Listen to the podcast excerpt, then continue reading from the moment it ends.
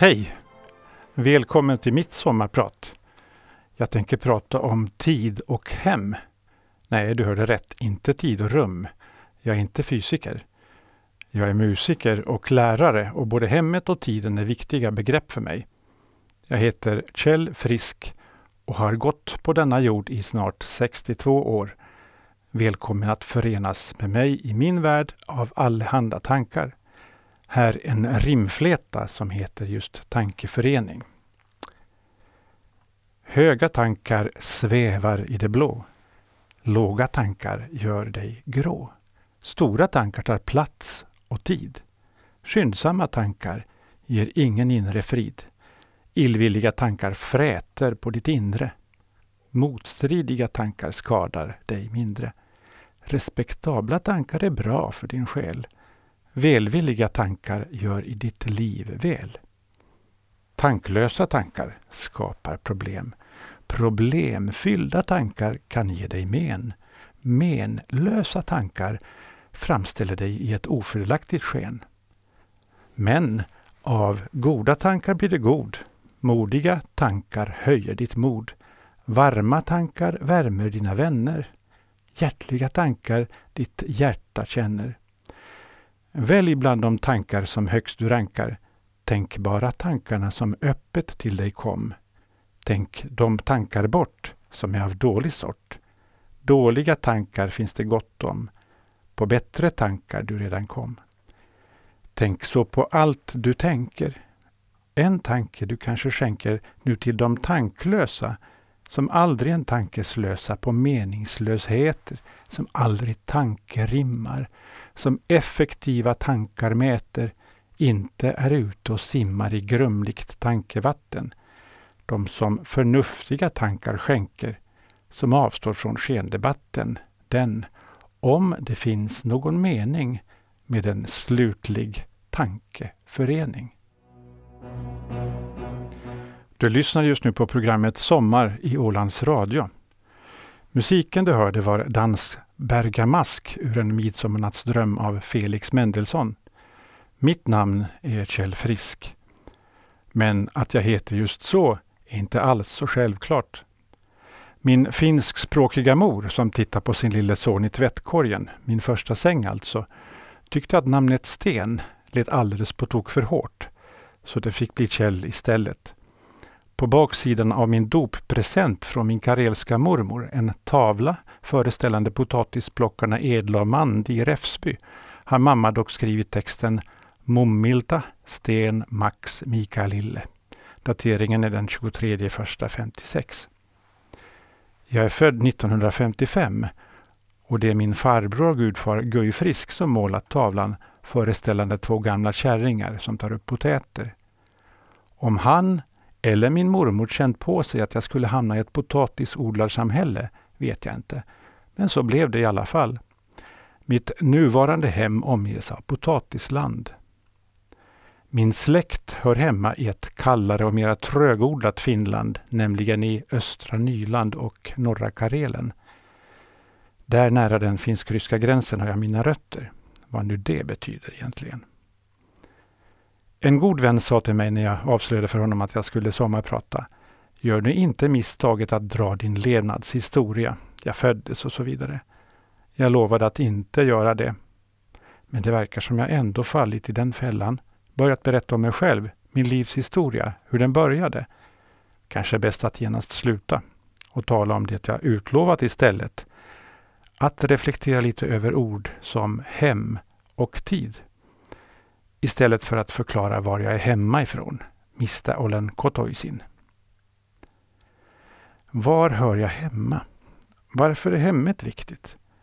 Vad karaktäriserar ett hem? Och vad är det som är så intressant med tid då?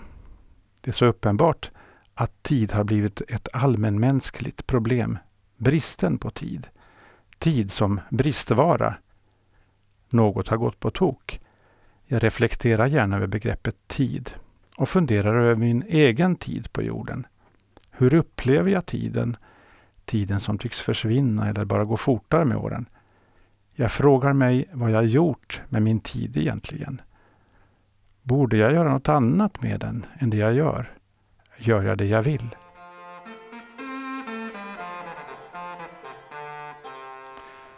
Kanske borde jag fortsatt gyckla hela livet, som jag gör här när jag spelar på det lite snuvigt täppta instrumentet krumhorn med gruppen Joculatores Uppsalienses. Ni hörde den tyska sången Der Sommer, Sommaren, ur Lohammer Liederbuch från cirka 1450. Den medeltida musiken har följt mig hela livet. Den lever också här bland vännerna på Åland i gruppen A Austorvega. Mitt korta svar på frågan om jag gör det jag vill är att jag just i år har den stora lyckan att bestämma själv över vad jag gör av mina dagar. Åtminstone nästan. Efter många lärarår, närmare bestämt 40 år, får jag nu ägna mig åt att komponera musik tack vare ett arbetsstipendium från vår kulturdelegation. Det här året gör mig extra privilegierad och jag känner mig tacksam. Jag känner mig också privilegierad på många andra sätt. Att få vara i mitt eget hem får mig att känna mig lycklig. Jag bor sedan drygt 20 år på Åland. De senaste 14 åren finns det fysiska hemmet i en liten by. Den ligger på torra land. Vi ser inte havet som omger oss, men vi påminns ofta om att vi är öbor. I synnerhet när vi ska resa någonstans utanför vårt ösamhälle. Tillsammans med min livskamrat sedan 40 år, min kära hustru Katrin, kom jag nyligen hem från en tre veckor lång resa. Vi hade börjat längta hem redan under den tiden vi befann oss i främmande miljöer och bland främmande människor. Vi längtade hem till det bekanta och invanda. Inte för att vi inte uppskattar nya möten och platser, utan därför att vi kände att vi började få behov av ro och frid. Ro får vi i vårt gemensamma hem. Frid behöver vi för att möta all den oro som finns i tiden. Vi lever, lever i en tid av ofrid. Att känna frid är svårt idag med så mycket oro i världen. Men fenomenet är inte nytt. Det har alltid krävts att människan söker frid, oavsett i vilken tid hon än lever i. Precis som vi måste bygga oss ett hem med våra egna händer, måste vi också bygga oss ett rum för friden. Ett rum i våra hjärtan om ni så vill. Det är ju hjärtat som känner oro. Här kommer ett stycke för gitarr och orkester av den spanska tonsättaren Lorenzo Palomo, Sonrisa truncada de una stella, ungefär stjärnans dolda leende. Pepe Romero spelar särskilt för min vän och kollega Kristoffer.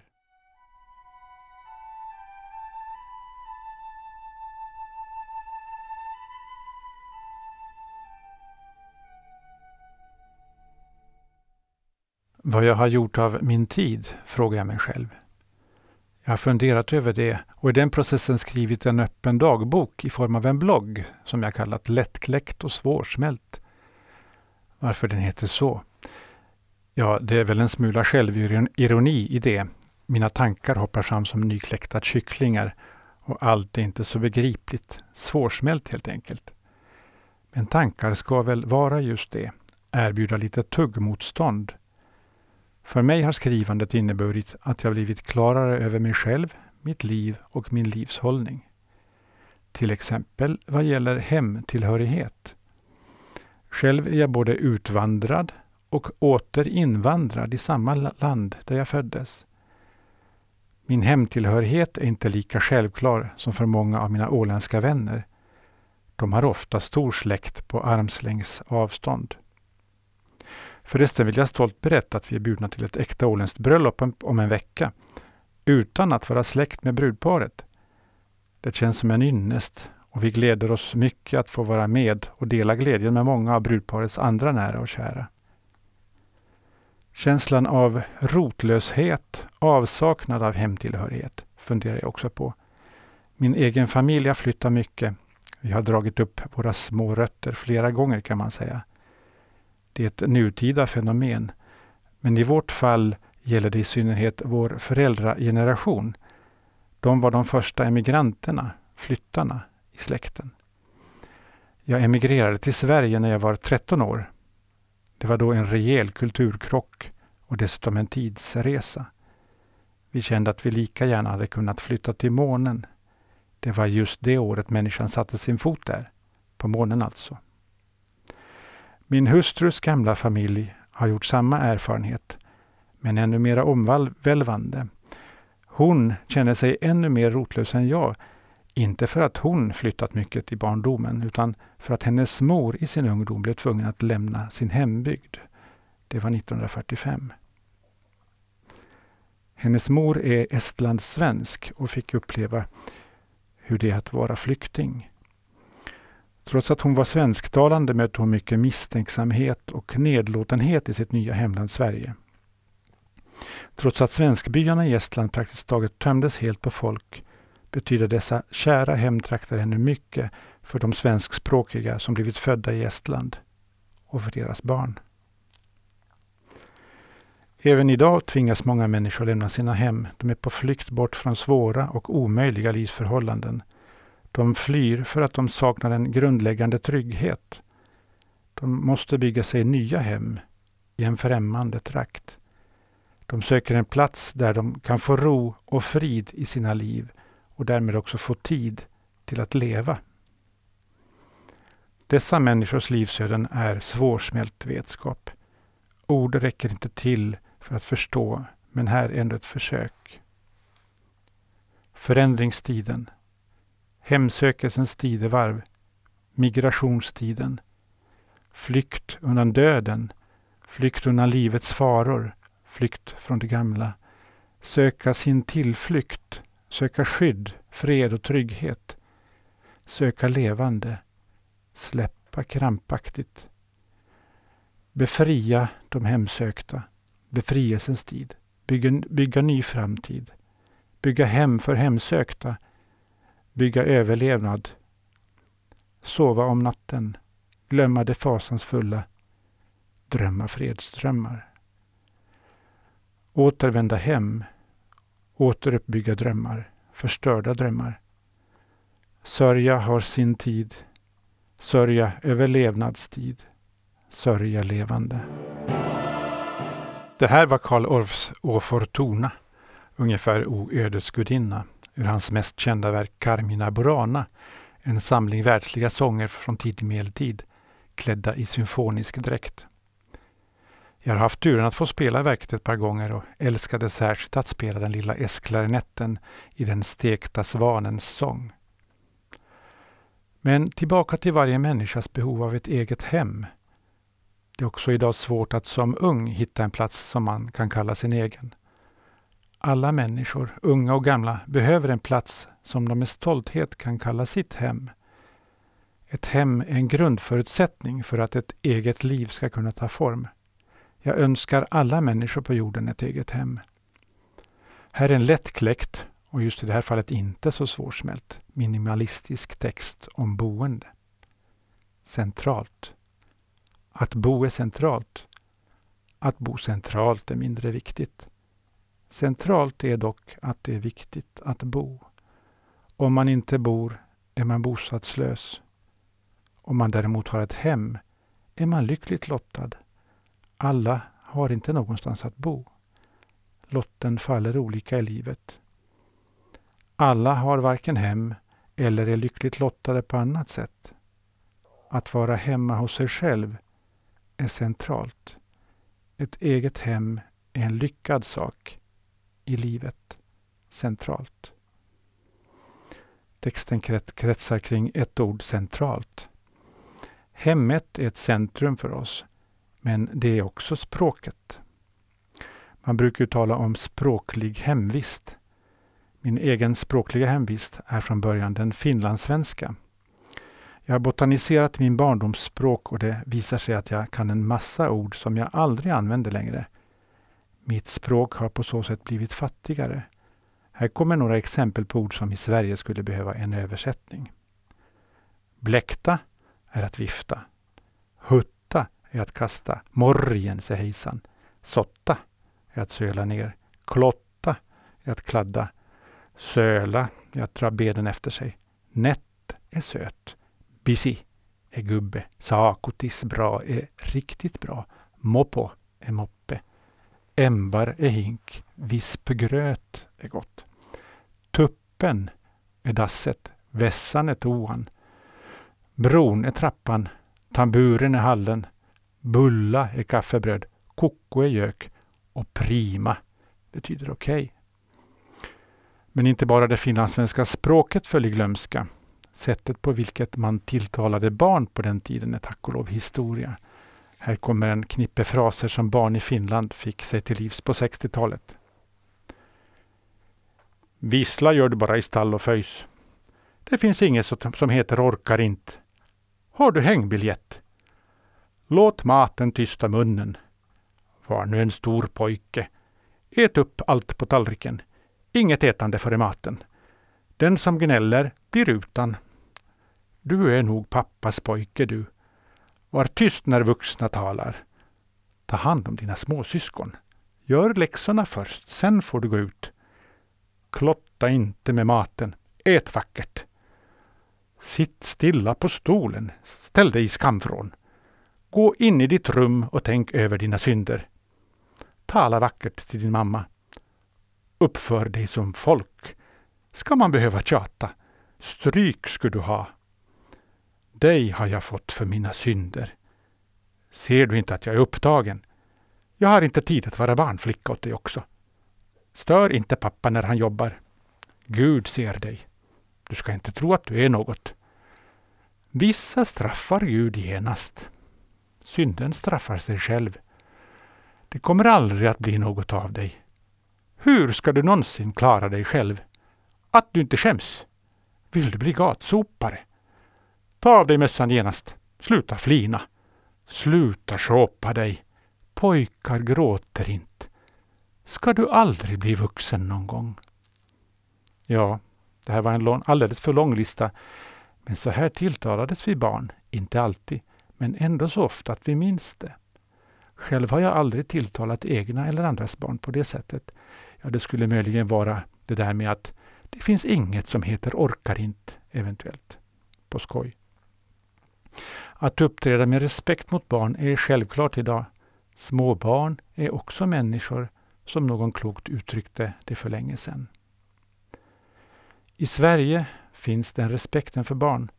I landet som inte direkt drabbades av krigen som vi i Finland gjorde såg man kanske klarare, mera avslöjat, hur ondskan då närmade sig landets gränser och hittade in i det trygga folkhemmet.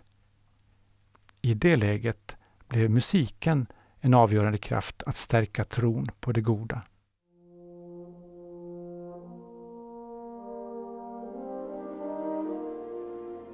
Det här var introduktionen till Lars-Erik Larssons lyriska svit Förklädd Gud, skriven i en orostid då det svenska folket kände hotet starkt från nazisternas Tyskland.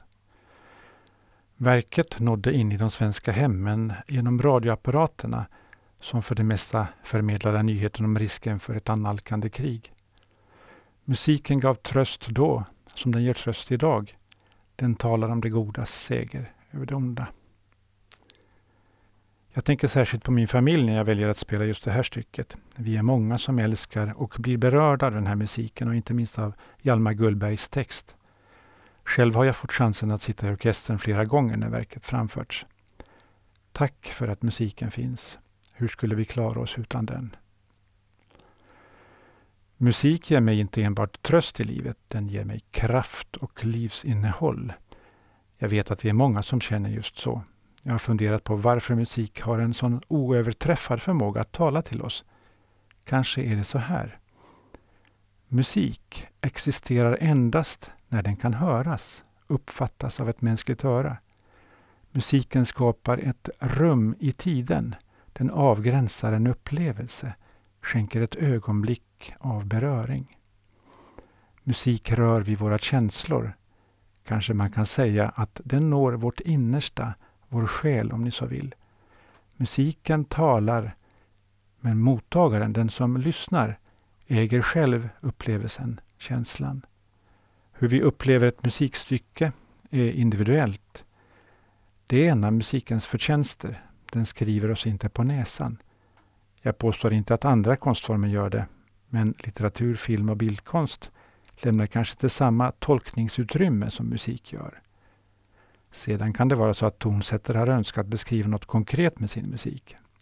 Men som lyssnare har den kunskapen knappast någon betydelse för din upplevelse. Här kommer de dock ett exempel på musik som ställer frågan Vem har hittat på denna lilla melodi? Gustav Mahlers Wer hat dies Liedlein erdacht? ur des Knaben Wunderhorn, ungefär barnets ymnighetshorn.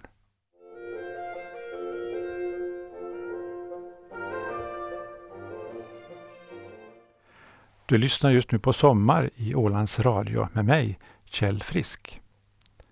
Jag tänker på min farbror målaren när jag hör musiken. För honom betyder tonmålaren Gustav Mahlers musik mycket. Musiken tycks befrukta måleriet och vice versa också, så helt klart. Vi kan bara tänka på Prokofjevs tavlor på en utställning till exempel. Jag tänker på konstnären som ägnat praktiskt taget hela sitt liv åt måleriet, en livsgärning om man så vill. Vad finns det i måleriet som gör målaren så upptagen av sitt självpåtagna uppdrag att det utgör det viktigaste i livet? Är konstutövande ett sökande efter något som är vackrare än vår vardag? Är konsten en flykt från verkligheten? Eller är just konsten en sannare verklighet än den vi möter i vårt torftiga vardagsliv? Konstutövande kan också bli vardag, det vet alla som håller på med det. Men i de bästa ögonblicken känner man en förhöjd närvarokänsla, en starkare upplevelse av att leva. Just då vill man bara vara där, inte gå tillbaka till det grå och trista. Men hur i fridens namn utsätter man sig för att dag ut och dag in stå vid sitt staffli och återigen intala sig själv att nästa tavla blir den bästa man gjort. För så fungerar det tydligen. Det är en ständig utmaning att överträffa sig själv. Och när målaren blir besviken, då skapar han snabbt ett självporträtt. Här en dikt om målarens möda. En konstnär jag känt gör, när det känns svårt, ännu ett porträtt. Varje gång han spänt sin båge för hårt, misslyckats komplett, målar han sig själv. Antalet är stort, 90 han redan lär ska ha gjort. Men när han sedan ser sitt bistra jag tar han nya tag, för han vill lyckas. Nu kan det tyckas vara självkritik som är omänskligt hård. Se hur han är lik. 90 i sin vård av sig själv han har. Kanske han en dag av dem, dem får ett svar. Vilket är hans jag? Är det kanske han, den som ler i mjugg, vars avbild är sann? Annan under lugg blänger rajt tillbaka. Tro ej att jag är du.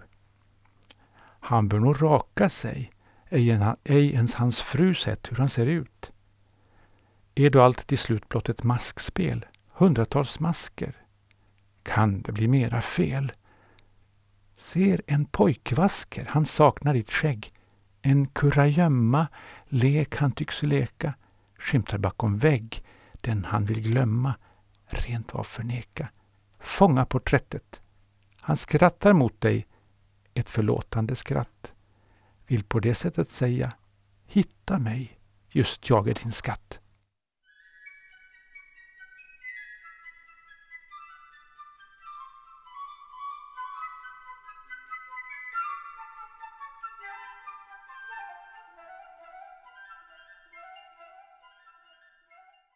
Du hörde Benjamin Brittens A Young Person's Guide to the Orchestra, Fugan. Den är finalen då alla orkesterns delar samverkar, då alla delar, delar blir till en helhet i verkets final. Är det inte just så du tänkt dig att ditt måleri ska förstås?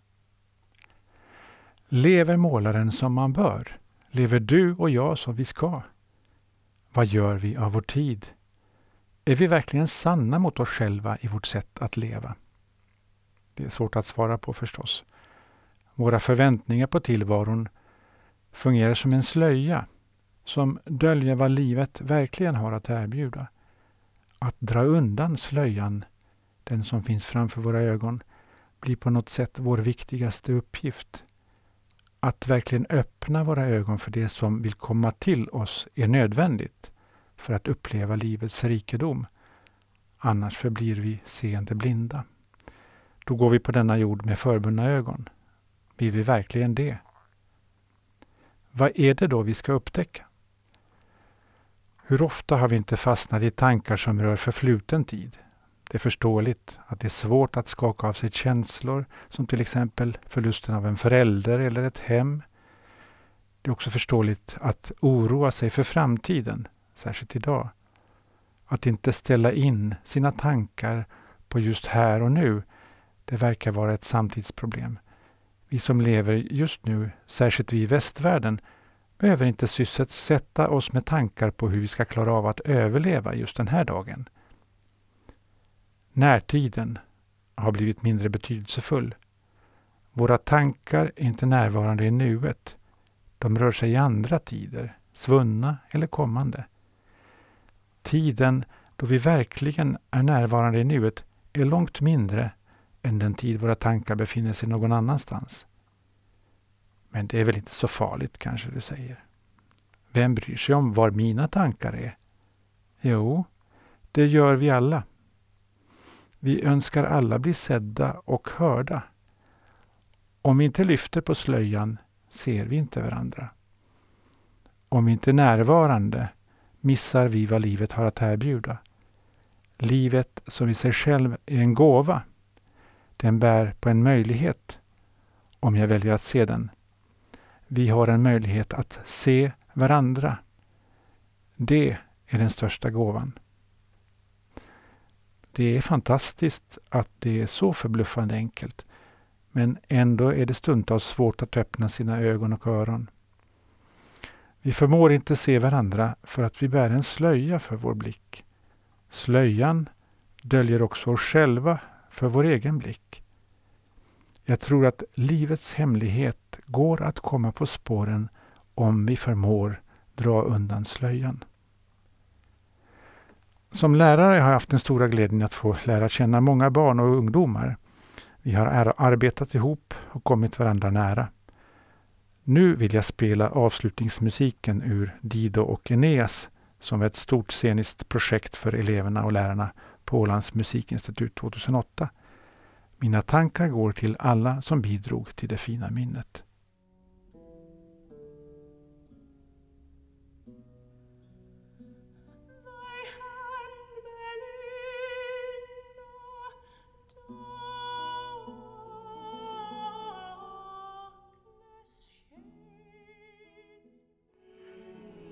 Den 9 juli firade Hammarlands församling den första Katarina-dagen i kyrkans nutid.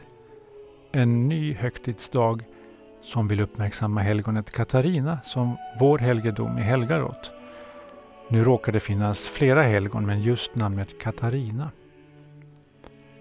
Vår präst hade bett mig att till den här dagen skriva ett litet kyrkospel som skulle lyfta fram helgonet.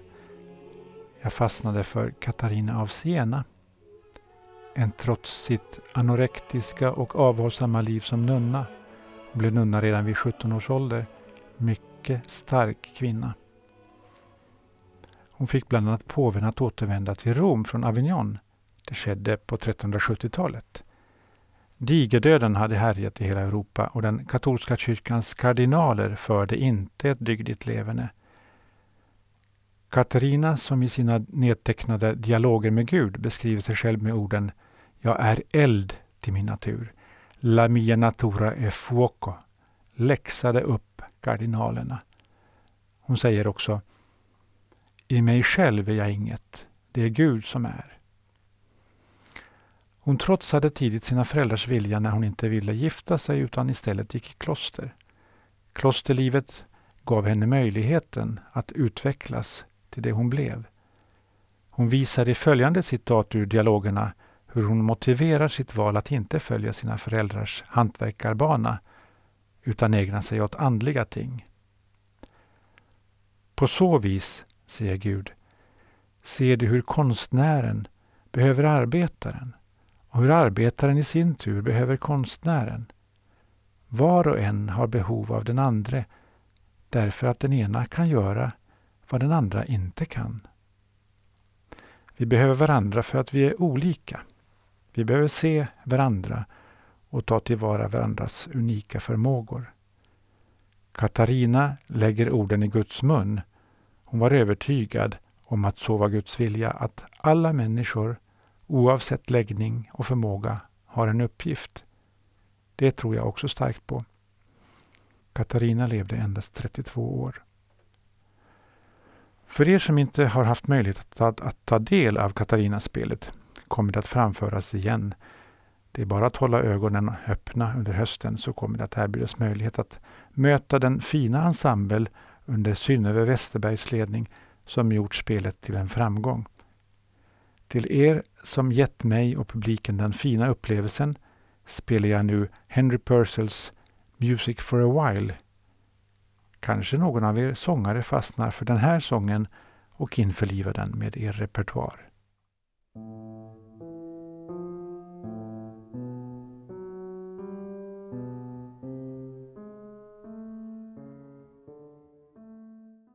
Katarina av Siena uppenbarade sig för mig av en händelse under just den resa jag kommit hemifrån. Det skedde i Provence. Hon stod i en nisch intill ett halvöppet fönster. Jag såg inte att det var hon förrän jag granskade bilden jag tagit av den lilla statyetten högt uppe på väggen lite närmare. Jo, mycket riktigt. Det var just hon, Katarina av Siena. Hur hade hon hamnat i den romerska staden Fréjus vid den azurblå kusten? Hon är älskad av många helt tydligt, tänkte jag. Hon har gett oss en uppmaning förresten. Hon säger Bygg dig en cell i ditt hjärta. En plats dit du kan dra dig tillbaka, lik en klostercell. Ett litet rum för tankar och kanske frid. För en nunna som Katarina var cellen ett hem. Cellen i hjärtat var det rum som var hennes eget. Den trygga platsen där Gud fanns och där hon kunde föra sina samtal med honom. Under hösten ska vi händelsevis göra en resa till Venedig. Men inte tänkt på att platsen där Katarina verkade mest, Siena, finns alldeles nära.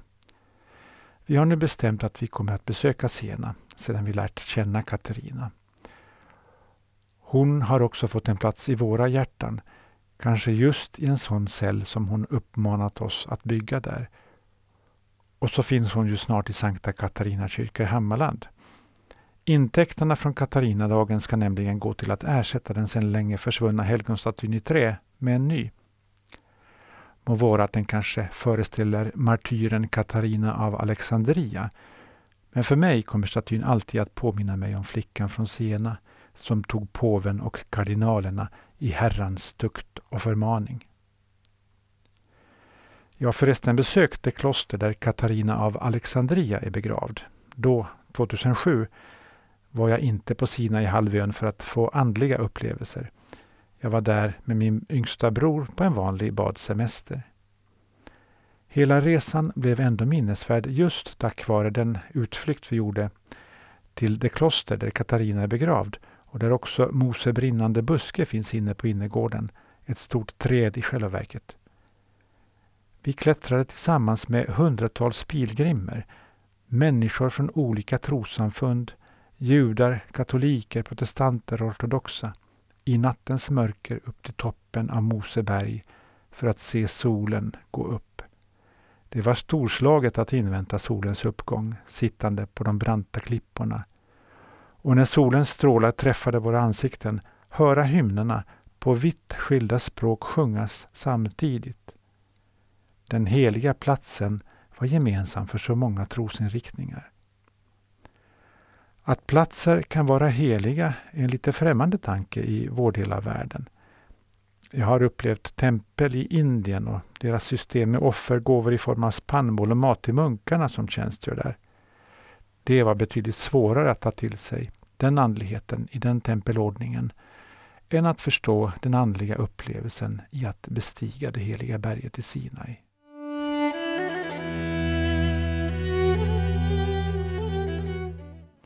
Det här var en liten hälsning till mina vänner med sina rötter i Grekland.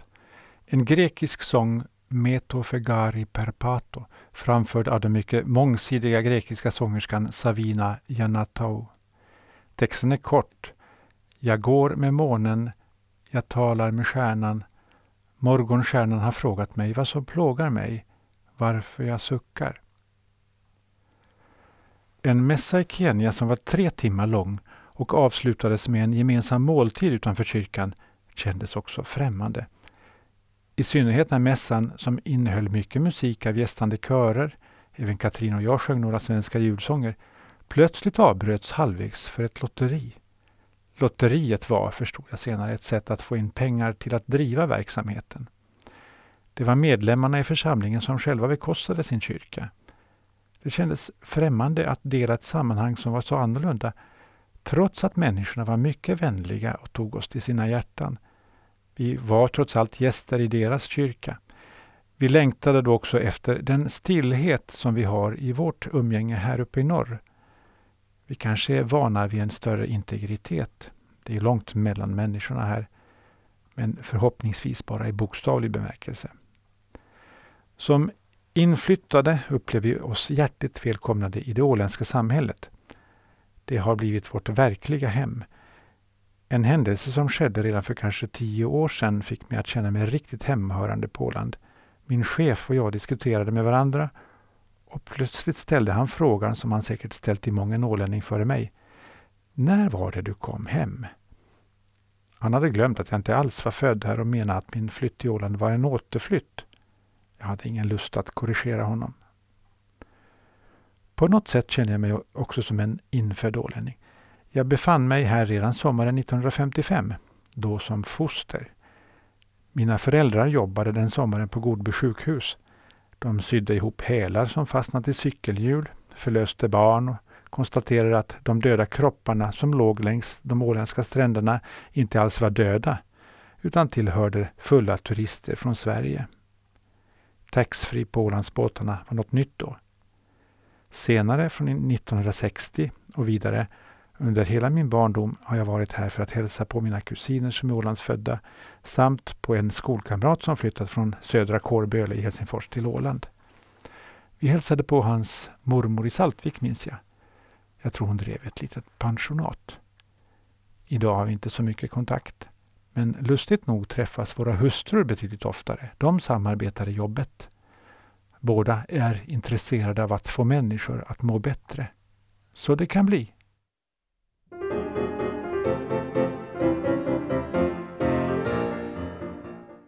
Du lyssnar just nu på Sommar i Ålands Radio med mig, Kjell Frisk.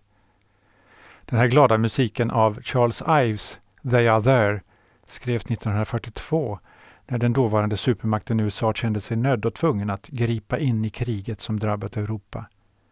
Ytterligare ett världskrig på kort tid blev ett faktum. Den här sången är så lättfärdig att man undrar om den är en parodi. Men krigets allvar hade inte nått Amerika då ännu. Kanske ger den uttryck för en övertro på den egna militära förmågan. Inte vet jag. Står vi återigen på randen till ett världskrig? Varningsklockorna ringer ljudligare nu, precis som under det kalla krigets dagar. Det är svårt att förstå att det överhuvudtaget är möjligt idag med de svåra minnen vi har av de största historiska katastrofer mänskligheten ställt till med.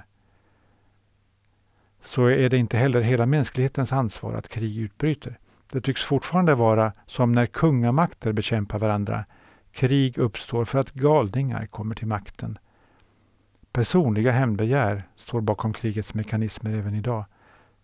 Jag vill gråta över oss människor. Vi är inte värdiga våra liv. Vi tar inte emot livets gåva utan trampar och besudlar den. Hur kan vi vara så otacksamma? Förböveln, återstöveln, se revärerna på militärerna, utegångsförbud, sirenernas ljud, polispatruller, krigsmuller, missilerna och projektilerna. Krevaderna, de enorma skadorna, lidandet och skriken, massgravar. För liken. Rapporteringarna från posteringarna, människoförluster på grund av bombningskluster. Medlingsförhandlingar trots människorättskränkningar. Diplomatins nederlag. Våldets segerdag. Vi känner ren vanmakt inför denna människoslakt.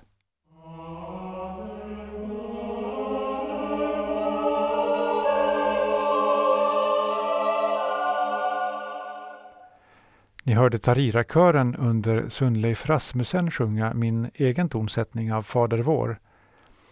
Jag skrev den redan 1998 men den fick sitt uruppförande på Åland i mitten av 00-talet. Kanske var det 2005 Tarira-kören besökte Åland. Det var ett stort ögonblick att få höra sitt eget stycke framföras av en bra kör. Sundleif som är en känd färisk tonsättare var på Åland och höll en kompositionskurs för lärare och elever på Musikinstitutet.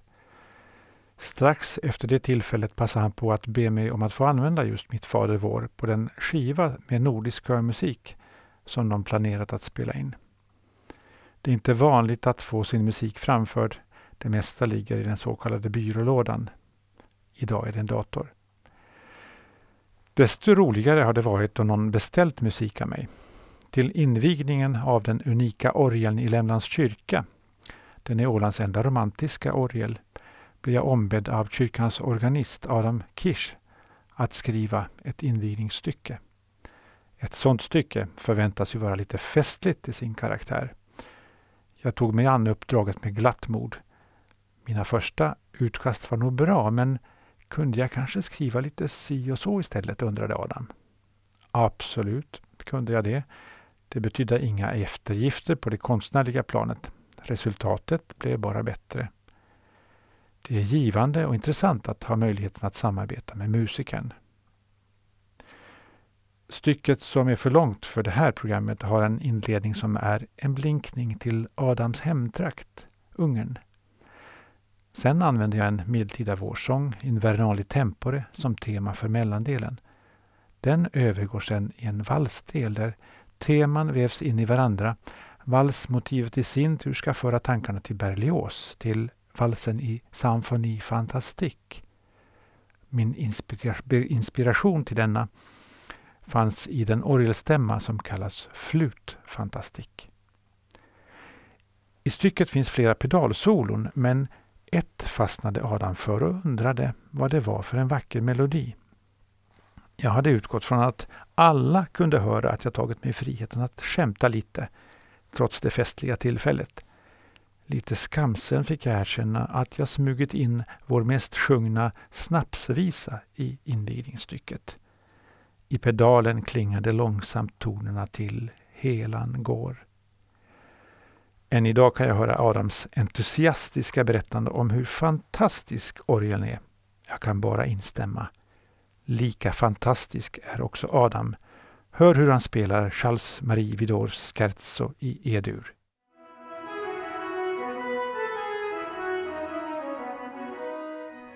Med Adam Kish och hans hustru Judith Deaki spelar vi, Katrin Frisk Grönberg och jag, något så ovanligt idag som blockflöjtskvartett. Varför berättar jag nu detta? Jo, skälet till att jag sitter här och pratar är nämligen det att en av våra flitigaste supporters, Torbjörn, ringt upp Ålands Radio och föreslagit mig som sommarpratare. Han ville även att jag skulle spela upp musik vår kvartett, Pilgrimskvartetten, brukar framföra på våra konserter. Tyvärr låter det sig inte göras eftersom vi inte spelat in någon skiva ännu. Hembrända skivor önskar radion att man inte använder av förståeliga skäl. De fungerar som bekant sällan så bra rent tekniskt att sändas ut i ett etermedium. Vill man ändå höra oss spela så går det utmärkt redan på söndag på Kastelholms slott.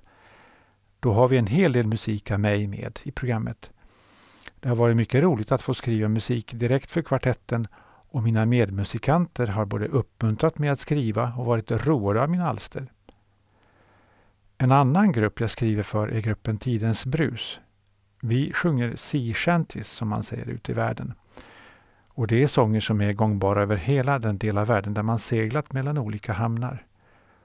Vår grupp sjunger gärna sånger hemifrån, från den svensktalande skärgården. Ibland tar vi till en liten finsk melodi också. Den är alltid uppskattad. Vi fick möjlighet att för en vecka sedan delta i ett evenemang just med Sea Shanties i centrala London, nämligen vid South Bank Center. Det är samma ställe där Esa-Pekka Salonen leder sin Philharmonia Orchestra of London.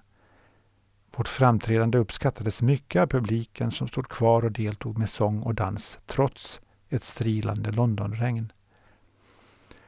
Just London fick mig ändå att längta väldigt mycket hem. Visserligen var det slutet på vår långa resa, men miljön i London är inte vad jag skulle kalla människovänlig. Trafiken smutsar ner stadsluften minst lika mycket som den gjorde när jag besökte staden senast. Det var för 45 år sedan. Trots bättre avgasrening och mindre koleldning är luften inget man vill fylla sina lungor med. Dessutom har staden invaderats av en massa nyare byggnadsverk i stål och betong som liksom vill tränga undan de historiska byggnaderna. Big Ben fick gömma sig bakom London Eye och en massa byggkranar tillsammans med groteska skyskrapor ritar idag Londons skyline. Det kändes bra att flyga hem till Norden. Vi har ju skog, berg och sjö.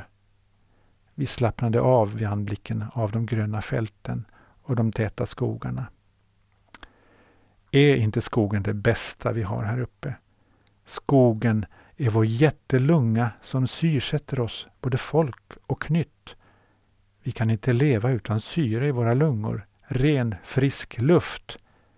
Jag vidgar mina alveoler och fyller mig med syremättad frihet.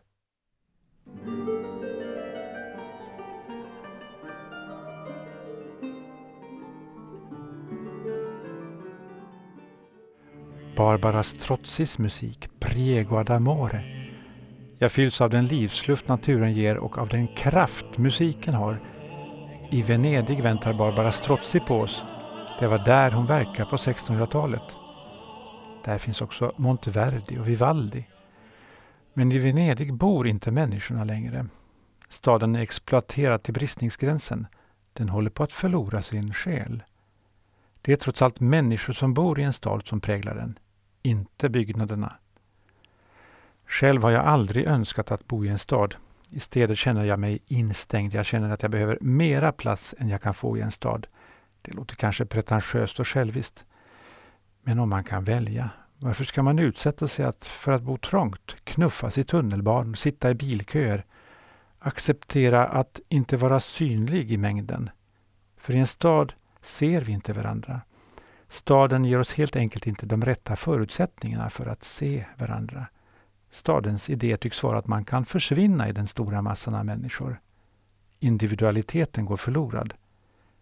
Den tvingas man uttrycka i stora gester om man känner behovet av, av att bli sedd. Det tycker jag man ser, hur de yttre attributen hos stadsbor finns där för att skrika ut bärarens protest mot att ingå i ett grått och ansiktslöst kollektiv. Jag uppskattar det lilla samhällets småprat, men också hur vi gärna håller koll på varandra. Vår sociala kontroll är inte bara ett uttryck för nyfikenhet och skvallersjuka. Mig stör det inte att människor håller koll på mig och vad jag gör. Jag uppskattar det och ser det som ett ärligt människointresse. Och det var väl det vi skulle visa varandra. Det är väl just det som är hemligheten med ett bra liv. Att vi bryr oss om varandra. Något annat som skulle vara viktigare känner jag inte till. Till slut kommer här en liten galopp för cyklar. Jag tänker särskilt på mina cyklande vänner och vill nämna en i synnerhet. Den cyklande prästen i Hammarlands församling, Ingemar Johansson. Den här musiken är till dig. Det är Enstedts efterträdare som spelar. Jag är en bland dem. Ha det så bra alla lyssnare och fortsätt lyssna på varandra.